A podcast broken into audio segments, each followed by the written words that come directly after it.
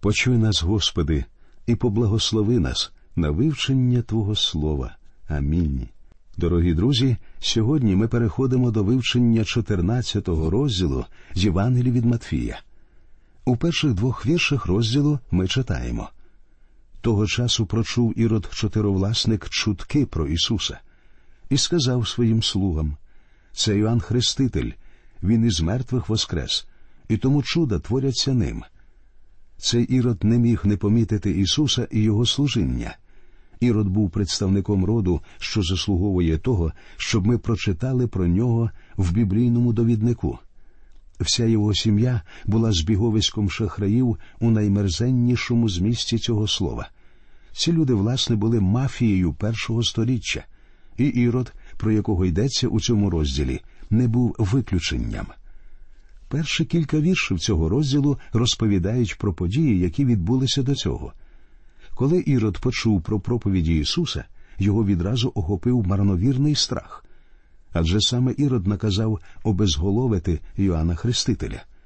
А коли з'явився Ісус, Ірод вважав, що це Іоанн Хреститель воскрес із мертвих, і його страх переріс в божевільне прагнення усунути Йоанна назавжди. І ось як це відбулося. Наступні вірші повідомляють нам про події, що супроводжували смерть Йоанна Хрестителя. Читаємо третій вірш. Бо Ірод схопив був Іоанна і зв'язав його, і посадив у в'язницю через Іродіаду, дружину брата свого Филипа. Зверніть увагу на те, що тут говориться про минулі події. Ірод взяв Іоанна Хрестителя під варту через Іродіаду – Варто звернути увагу на те, як ірод залежить від навколишніх його людей.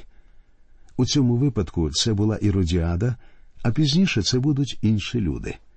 Він чинив як політик, тобто у всьому, що він робив, він прагнув отримати схвалення інших людей. Читаємо четвертий вірш. Бо до нього Іоанн говорив не годиться тобі її мати. Іоанн Хреститель виступив проти аморальної поведінки Ірода. Тобто у цьому випадку Іоанн не був гарним політиком. П'ятий вірш. І хотів Ірод смерть заподіяти йому, та боявся народу, бо того за пророка вважали. Тут ми бачимо, що Ірод боявся народу. Читаємо далі шостий вірш. А як був день народження Ірода, танцювала посеред гостей дочка іродіанина, та й Іродові догодила. Ірод був хтивою, похитливою людиною. Причому в той час він жив разом із дружиною власного брата, за що, власне, його і засудив Іоанн Хреститель. Дочка Іродіади догодила цареві своїм танцем. Читаємо сьомий вірш. Тому під присягою він обіцявся їй дати чого тільки попросить вона.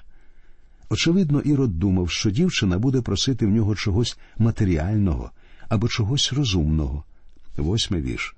А вона, за намовою матері своєї, дай мені проказала отут на полумиску голову Іоанна Хрестителя. Її мати Іродіада повністю відповідала імені Ірода.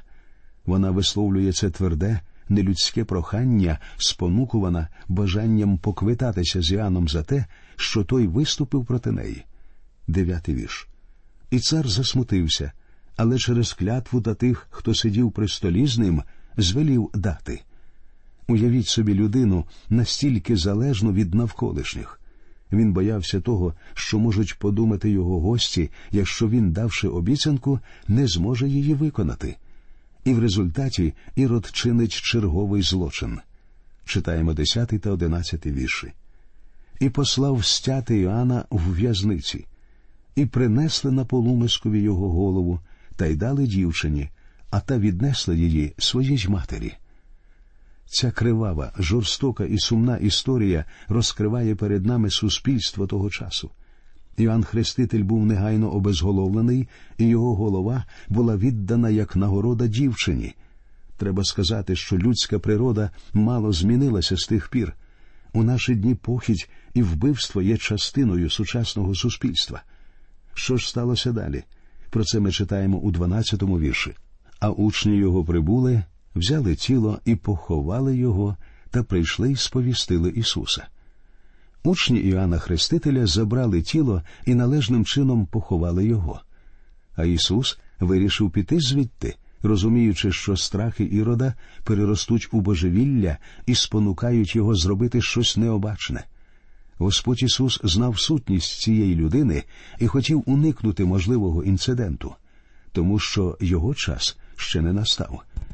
Читаємо тринадцятий вірш. Як Ісус те почув, він відплив звідти човном у місце пустинне і самотнє, і, прочувши, народ із міст пішов пішки за ним.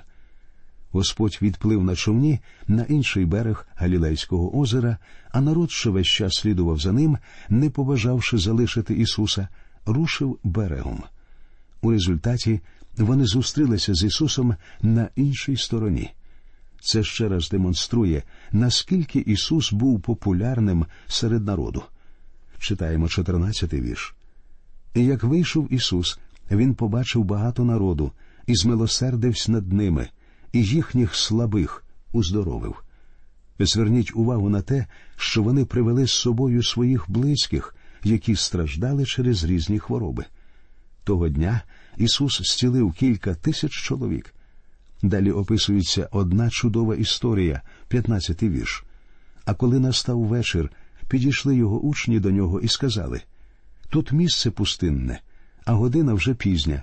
Відпусти народ, хай по селах розійдуться і куплять поживи собі. Зверніть увагу на те, що його учні тут намагаються вказати Ісусу, як йому чинити. На їхню думку, треба було відправити народ в навколишні села. 16 вірш. А Ісус їм сказав не потрібно відходити їм, нагодуйте їх ви. Насичення п'яти тисяч це одне з чудес, що знайшло відображення в усіх чотирьох Євангеліях. Очевидно, це чудо відіграє важливу роль. Тут складається враження, що його учні самі призначили себе на роль начальників, які вказують Ісусу, що йому робити. Але Він відповів їм не потрібно відходити їм, нагодуйте їх ви. І це була зовсім нездійсненна вказівка. Читаємо 17-й вірш. Вони ж кажуть йому не маємо чим тут, тільки п'ятеро хліба і дві риби. Усього лише п'ять хлібин і дві риби така сумна, але в той час типова ситуація в сучасній церкві. У наші дні нам теж пропонують відіслати численних нужденних геть, тому що є й інші способи подбати про їхні потреби. Ми відсилаємо їх до психіатрів за емоційною допомогою і до влади за реальною. Однак у нас є духовний хліб, що може допомогти цим людям, хоча інколи це всього лише п'ять хлібин і дві риби. Те, чого нам бракує, це могутність Господа Ісуса Христа. Якби в нас була ця могутність, нам не довелось би відсилати людей. Ми чомусь не можемо зрозуміти, що рішенням наших проблем є не уряди або якісь інші організації, а Бог. А тому не дивно, що церква в наші дні втрачає силу. Але послухайте, що говорить Ісус у відповідь на скаргу учнів. Це записано у 18-му вірші. А він відказав Принесіть мені їх сюди, тобто хліб і рибу. Мені завжди подобалася ця відповідь Ісуса.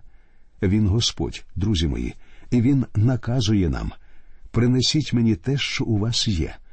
З ним важливо не те, що в нас є, а те, чого в нас немає. Питання полягає в наступному чи готові ми випустити зі своїх рук те, що в нас є, і дозволити йому направляти нас у тому, як ми цим розпоряджаємося? Не варто думати, що це були п'ять великих хлібин. Насправді це були просто невеликі коржі. Причому коржів було всього п'ять, а там було більше п'яти тисяч голодних людей. Ці п'ять хлібів, напевно, складали обід для однієї людини, яка могла з легкістю з'їсти все це сама. Усього п'ять хлібин і дві риби, але Ісус наказав принести їх до нього. Читаємо 19-й вірш. І звелівши натовпові посідати на траві, він узяв п'ятеро хліба і дві рибі, споглянув на небо, поблагословив і поламав ці хліби і дав учням, а учні народові. Ісус споглянув на небо, поблагословив і поламав ці хліби і дав учням, а учні народові. Його учні перед цим самі взяли на себе роль порадників Господа Ісуса. Але тут вони виявляються в ситуації, коли, подібно слугам, вони самі роздають їжу людям. Саме в цьому і повинно полягати практичне служіння апостолів, учнів, служителів, євангелистів та й усіх інших християн у наші дні. Ми повинні годувати людей. Але в наших церквах занадто багато тих, які бажають вказувати іншим, як і що треба робити, і занадто мало тих, хто готовий щось реально зробити. Один проповідник якось сказав мені у нашій церкві занадто багато начальників, але немає працівників. Кожний бажає стати головою якого-небудь комітету або керівником якогось служіння. Але кого насправді потребує церква, це служителів, які будуть роздавати хліб людям, і цей хліб Слово Боже. У цьому і полягає наше завдання. Всі віруючі повинні стати слугами, які роздають духовну їжу. Читаємо 20-й вірш. І всі їли й наситились, а з кусків позосталих назбирали дванадцятеро повних кошив. Довгий час я думав, що куски позосталі, про які тут говориться, це те, що ми називаємо недоїдками, тобто коли людина кусає одну скипку, а потім іншу, більш смачну. Однак зараз я розумію, що тут були зібрані дванадцять кошів, наповнених недоторканими хлібами і рибою. Нам з вами легко уявити, що більша частина населення у цьому світі лягає в ліжко з порожнім шлунком. І в той час багато людей не могли уявити собі, яке це наїстися вдосталь. Таким чином, ці дванадцять кошів повних їжі показують, що всі вони були ситими. Читаємо 21 вірш. Їдців вже було мужа тисячі з п'ять, крім жінок і дітей. Коли народ був нагодований, Ісус відправляє своїх учнів на іншу сторону Галілейського озера, а сам іде молитися. 22 вірш. І зараз звелів Ісус учням до човна сідати і переплести на той бік раніше його, аж поки народ він відпустить. У цьому вірші вживається слово зараз, що означає невідкладність або швидку дію. Євангелія від Матвія чомусь не повідомляє про події, які відбулися відразу після насичення п'яти тисяч. Матвій, однак, відзначає поспішність, з якою Ісус відпускає народ і відправляє своїх учнів на човні через озеро. При цьому Матвій не дає пояснень цій події. Причину подібного поспіху ми читаємо в Євангелії від Іоанна в шостому розділі 15 вірш. Спостерігши ж Ісус, що вони мають намір прийти та забрати його, щоб настановити царем, знов нагору пішов сам один. Може здатися дивним, що Матвій, розповідаючи про той період служіння Господа, що стосується його царського положення, нічого не повідомляє нас про цю спробу народу настановити Ісуса Царем. Однак це лише ще один зі знаменних прикладів, що характеризують царське положення Ісуса. Він є царем за правом і за званням, а не татом демократичних процесів. Він не буде вибраним царем, поставленим з волі народу. Він цар з волі Бога, і зрештою він стане царем. 23 та 24 вірші. Відпустивши ж народ, він нагору пішов помолитися на самоті, а як вечір настав, був там сам. А човен же був на середині моря, і кидали хвилі його, бо вітер зірвався супротивний. Господь вийшов на гору помолитися. Учні в цей момент перебували посеред Галілейського озера, на якому бушував шторм, і панували темрява і небезпека. Подумайте, як добре це описує ситуацію наших днів. Господь перебуває з батьком, він сидить праворуч отця, а ми знаходимося в цьому світі, оточені штормами і небезпеками. Наступний 25-й вірш мені дуже подобається. А о четвертій сторожі нічній Ісус підійшов до них, ідучи по морю. Четверта сторожа це ранкова варта, що починалася з трьох годин і тривала до сходу сонця. Саме в цей час Господь ішов по воді, направляючись до учнів. Мені здається, що саме о цій порі, під час четвертої сторожі, Він прийде за церквою. Христос це яскрава ранкова зоря Його церкви, і Він забере церкву з цього світу. Ми не знаємо ні дня, ні години Його приходу. І хоча є ті, хто запевняють, що вони знають час приходу Ісуса Христа, це не так. Однак я вірю, що відлік часу цієї четвертої нічної сторожі вже почався. 26 вірш. Як побачили ж учні, що йде він по морю, то настрашилися та й казали Мара, і від страху вони закричали. Уявіть собі цю картину. Господь перебуває на горі і бачить учнів, які борються зі штормом посеред озера. І тепер, після настання четвертої сторожі, він іде до них. Побачивши його, вони злякалися, подумавши, що це примара. Хтось скаже марновірство. Так, учні показують, що вони теж піддаються марновірству. Однак, щоб ви подумали, якби хтось наближався до вас, ідучи прямо по воді. Саме в такій ситуації тут і опинилися учні. Раніше вони ніколи не бачили примар, і зараз вони вирішили, що перед ними була примара. Читаємо 27-й вірш. А Ісус до них зараз озвався і сказав Заспокойтесь, це я, не лякайтесь. У цьому вірші сказано, що Ісус до них зараз озвався, тобто негайно Він запевнив їх, що перед ними не примара. 28 вірш. Петро ж відповів і сказав Коли, Господи, ти це, то звели, щоб прийшов я до тебе по воді. Багато хто засуджують Петра за це, говорячи, що він не повинен був просити можливості йти по воді. Але я скоріше схильний захоплюватися цією людиною. Джон Уеслі якось сказав ми завжди повинні чекати від Бога чогось незвичайного. І саме цього очікував від Господа Петро. Але багато хто з нас, на жаль, задовольняємося занадто малим від Господа.